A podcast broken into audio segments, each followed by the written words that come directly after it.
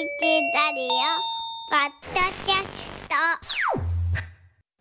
ト。改めましておはようございます。尾形祐介です。お、はようございます。板垣夏美です。えー、大阪の空本当にこの後ね夜に向かって崩れるとは思えないようなねお天気なんですよ。晴れですねうん。ね。でも騙されないようにというねお話気象予報士の清水さんからありましたけれどもね。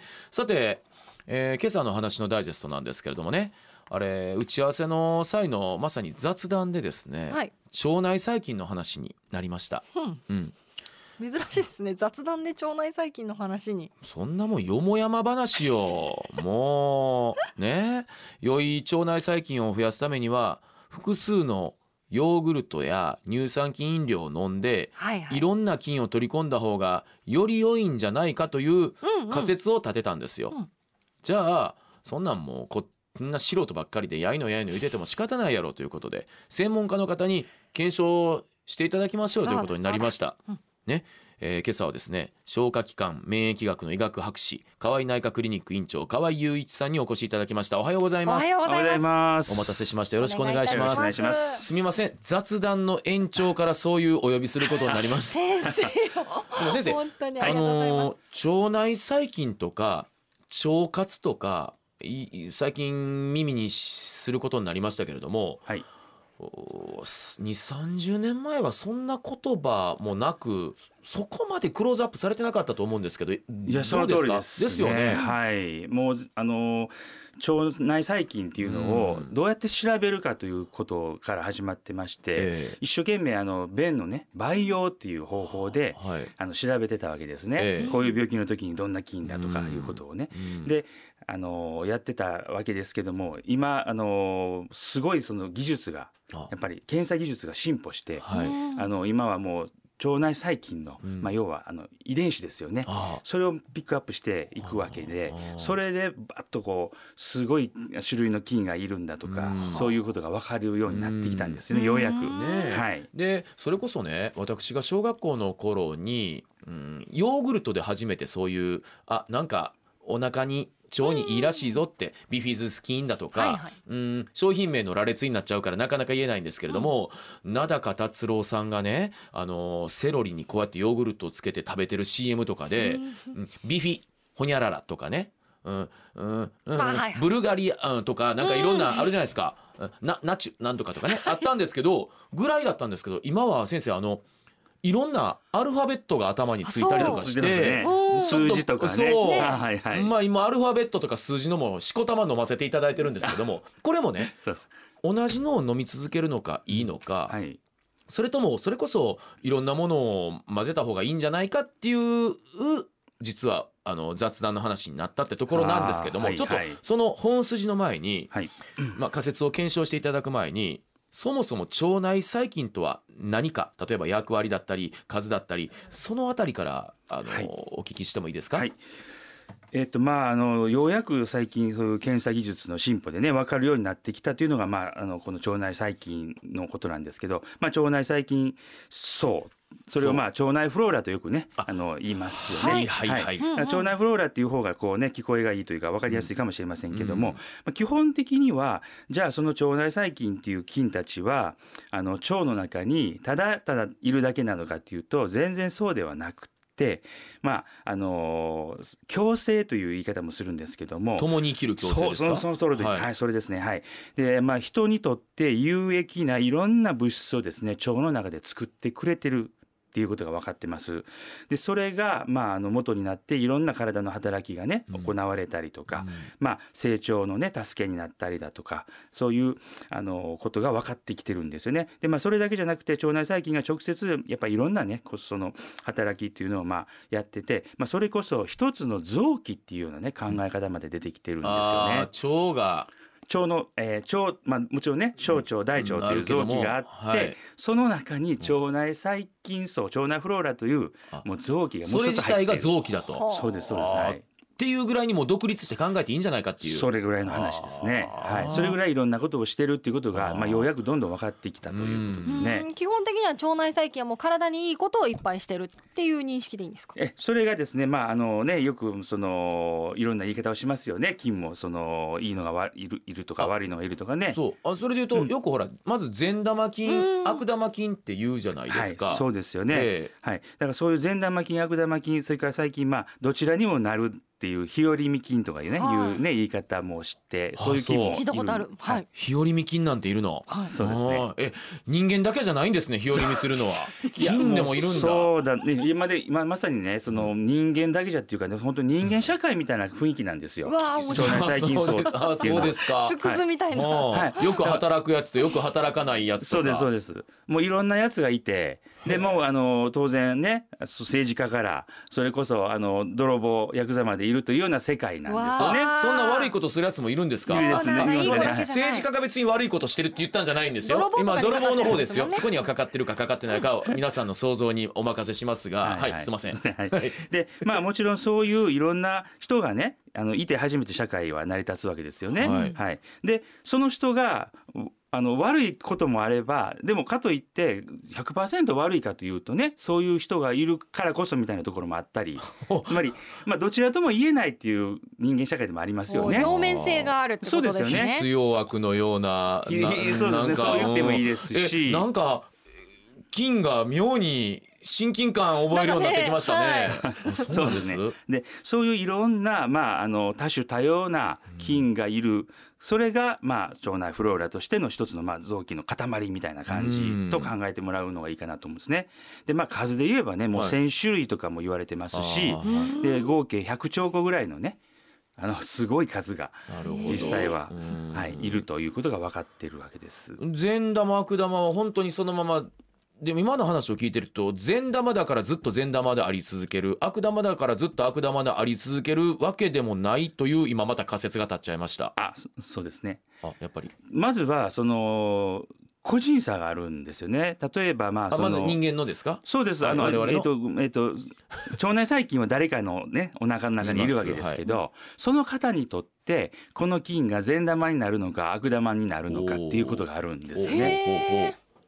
やっぱり、うんだから、こう、なかなかですね、今ちょっとこう、単純に、あの、この、あの、ある一つのね、菌を取ってきて、あの、こいつは悪だ。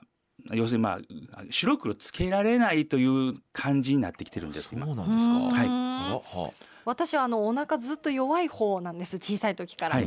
であの結構お腹の不調が続いた時に病院に行ってそしたら悪玉菌と善玉菌のバランスが崩れてますって言われたことがあるんですけどそうですか。バランスが大事なんですかそうですね。だから、えーっとまあ、もちろんその、あのーその方にとっての悪玉善玉っていうのは当然あると思います。その。人にとってこれの。はい、それからまあそのタイミングによってねその時の環境といいますかうんねその時にふさわしいとかいうのはやっぱあるのでだからその状況状況で違ってきてしまうんだと思うんですけども、うん。でもそれに対して例えばまあそうやってまあ善玉が少ないと言われる場合に、例えばまああのいろんなねプロバイオティクスとかいろんな菌を取って、うん。まあそういうねいろんなサプリだとかあの飲料だとかいろんなもので取ってうん。体調が良くなるということは、うん。まあその菌はその方のその状況にはベストなあの選択だったということにはなるんだと思いますけいろども。いろ取り入れてどれが当たってるかもわからないわけですもんね。それがね事前に分かるといいんですけど。ことですよね。やっぱり計り知れないところがあるわけですよね。そうなんです。ね。もし今の話を聞くとこの菌とこの菌を取ったからこその反応もあるとかいうのも考えられるわけでか？そうですすね。わあ。それはそうですね。それはもう試し続けるしかないんですそれがね今のところはそういうことになると思います。あだからじゃあ一概にこれいいですよって言えきれないんですか？ですからねえっとねどうしたらいい今う？菌単独でいくとまあなかなかねそんな感じがあってでも、うんやっぱりねあの、まあ、人間社会でもまあさすがに、うん。まあこの人は大丈夫だろうみたいなね 人がいるわけですし同じようにあー。菌にも、まあ、この菌は大丈夫だろうみたいな。もうこの人に裏切られたら私人間不信に陥るよぐらいのそういう選び方で、まあ、経験的にねはい。すごいいろいろ菌がかなり擬人化されてる。はい。はい。そうですね。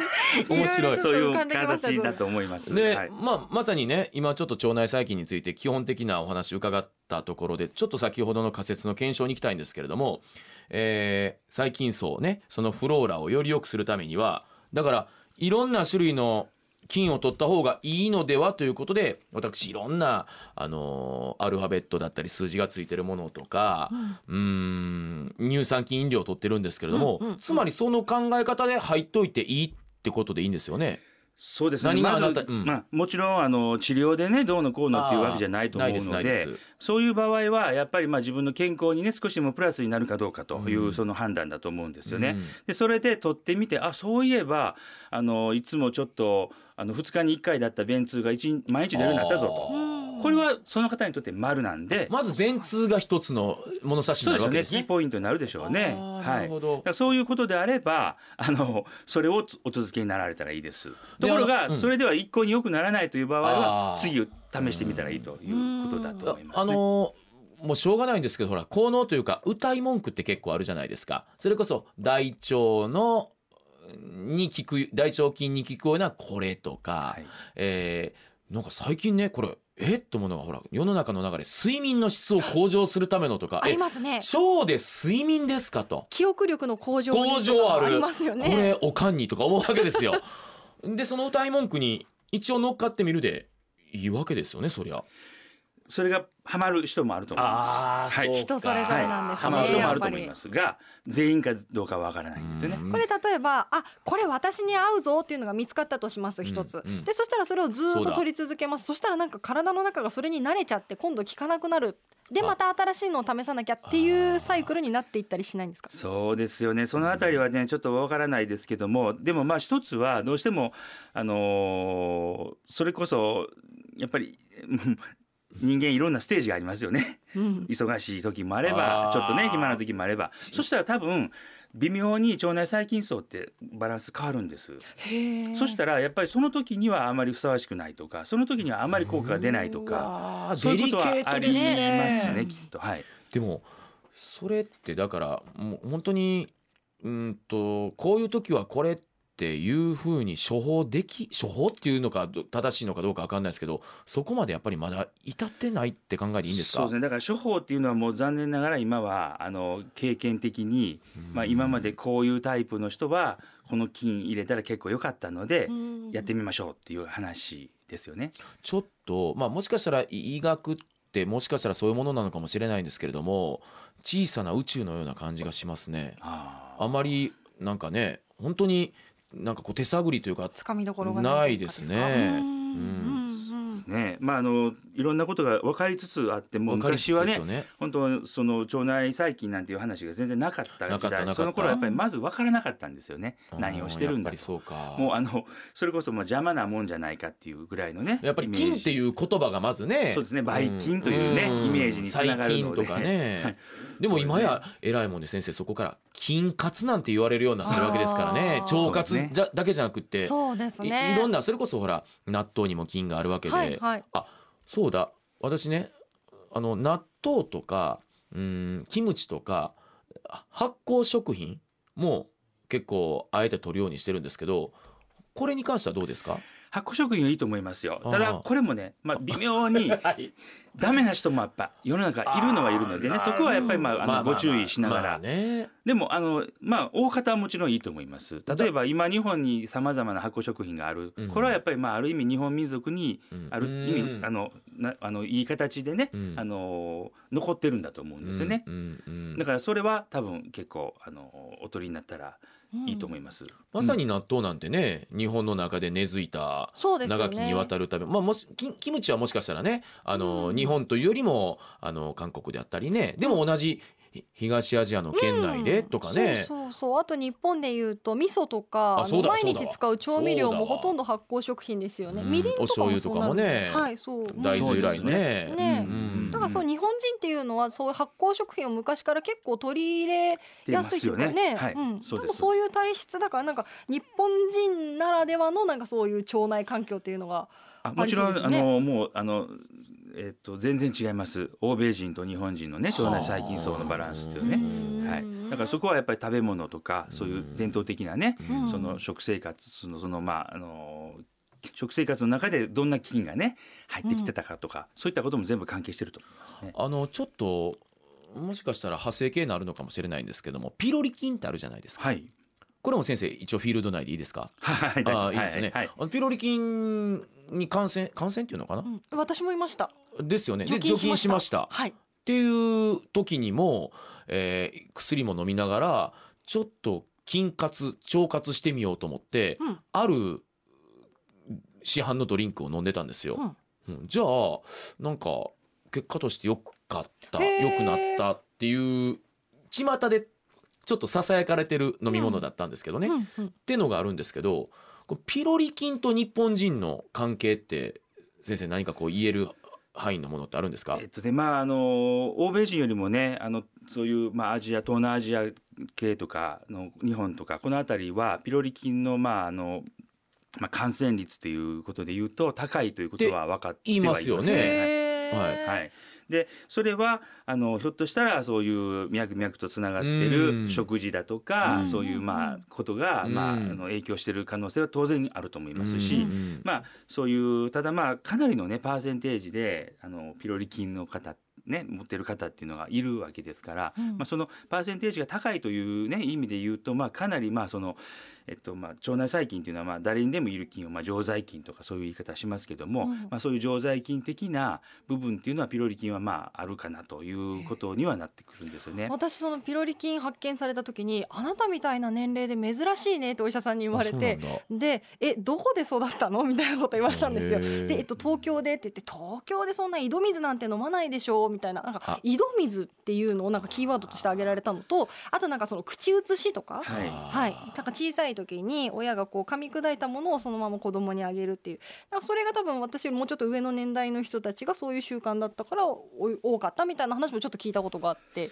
いやもうでもねその移ってくるとかいう話でいくとね、もう腸内細菌ってじゃあねあの腸内細菌も含めてピロリ菌も含めてですけどまずどっから入ってくるかってもうこれはもう出産の時からなんですよね。そうなんですか？そうなんです、ん。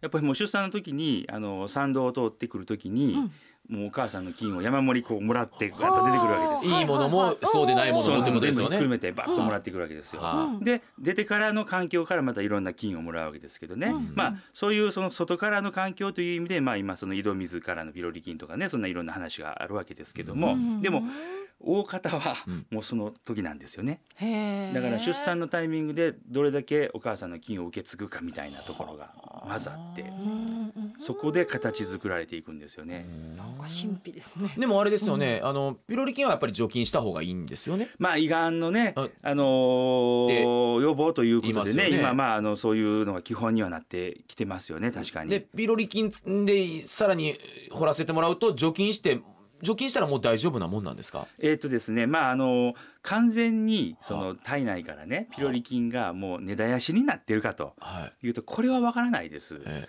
まあいろんなあの検査で引っかかってこないっていううんそのね検査のその感度みたいなものがあって、うんあーなるほど。はい、そこら辺の問題はあってそのどうそこまでどうなってるかなっていうのはちょっとはっきりとわからないえところはあったりしますけども、うんうんうんだからあの少なくとも、まあ、あのもしピロリ菌でねその胃炎を今現在起こしてましたという、その胃炎の状態なんかは当然除菌治療で収まるということは言えると思いますね。うんだからそれはまあ意味があるということですし、まあ、その延長線上に胃がんになるのをまあ防ぐということにはまあまあつながるということになりますね。さああーこの後もうさまざまな質問疑問がありまして、先生にもう浴びせる形になってしまうんですがあの先ほどの発酵食品で言うとですよ加熱して食べる場合もあるじゃないですかそうするとえもしかしたら菌って加熱したらどうなるんだろうって思っちゃったりもするんです。イメージで言うと。納豆とかもなんかほかほかのあったかいご飯にはあんまり乗せない方がいいっていうのをちょっと聞いたことあったりします。ななんとなく全般菌って熱に弱いみたいな勝手なイメージもあるんですけど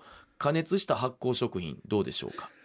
いやあのー悪くないです全然。あのはい。基本的にはもちろん生きた菌はねもうまあねそれそれこそ難聴孔っていうレベルでうん。発酵食品にはいると思いますけども、生きた菌はそれは死ぬ死ぬっていうかな、あの不活化っていう形になったりすると思うんですけどその前にその発酵食品の中で発酵っていうのを行ってるわけですよね。うん。発酵っていうかまあその発酵っていうのはまあある意味その菌がその納豆であればまあ大豆というものに対してのそのそそれをあの元にいろんな分解をしてるわけですね。うんで分解発酵するときに必ずそこで、えー作るものがあるわけです。はい産生するものが。はいでその産生するものの中にはまああのうまみをね増やすようなアミノ酸だったりとか、うんまあいろんなものがあるわけですね。で最近はまああのその、えーいろんな発酵する中で作られるものがいいということも分かってきてますから、うん結局それは加熱でそんなになくなるわけじゃないですしだからそこでまあもちろんあの本当は酵素なんかもねあるんですけど、うん。酵素なんかはどうしてもね熱で死んでしまうあところがあるかか。もしれませんけどうん。だから加熱すれば全く意味がなくなるってことはないと思います。もうこれ行き出したら時間なくなるけど酵素も気になってんのよね。うん。いいって言いますよね。ね。えで先生それで言うと、今も先生のワードであったんだけどそうそうあの売り文句で生きたまま腸まで届くとか カプセルなんかいあるでしょ？えちょっと待ってじゃあもしかしたら胃酸とかで、うん、なんかやられちゃうのとかいうのあるんですよ。これに関しては。いやそうです。いや遺産遺産でやられるとは思うんですけども、あはい。でもね最近まあその発酵食品でもそうなんですけど今ちょっとまあその、ね、熱しても例えば菌が死んでも菌体成分というのが残るわけですね。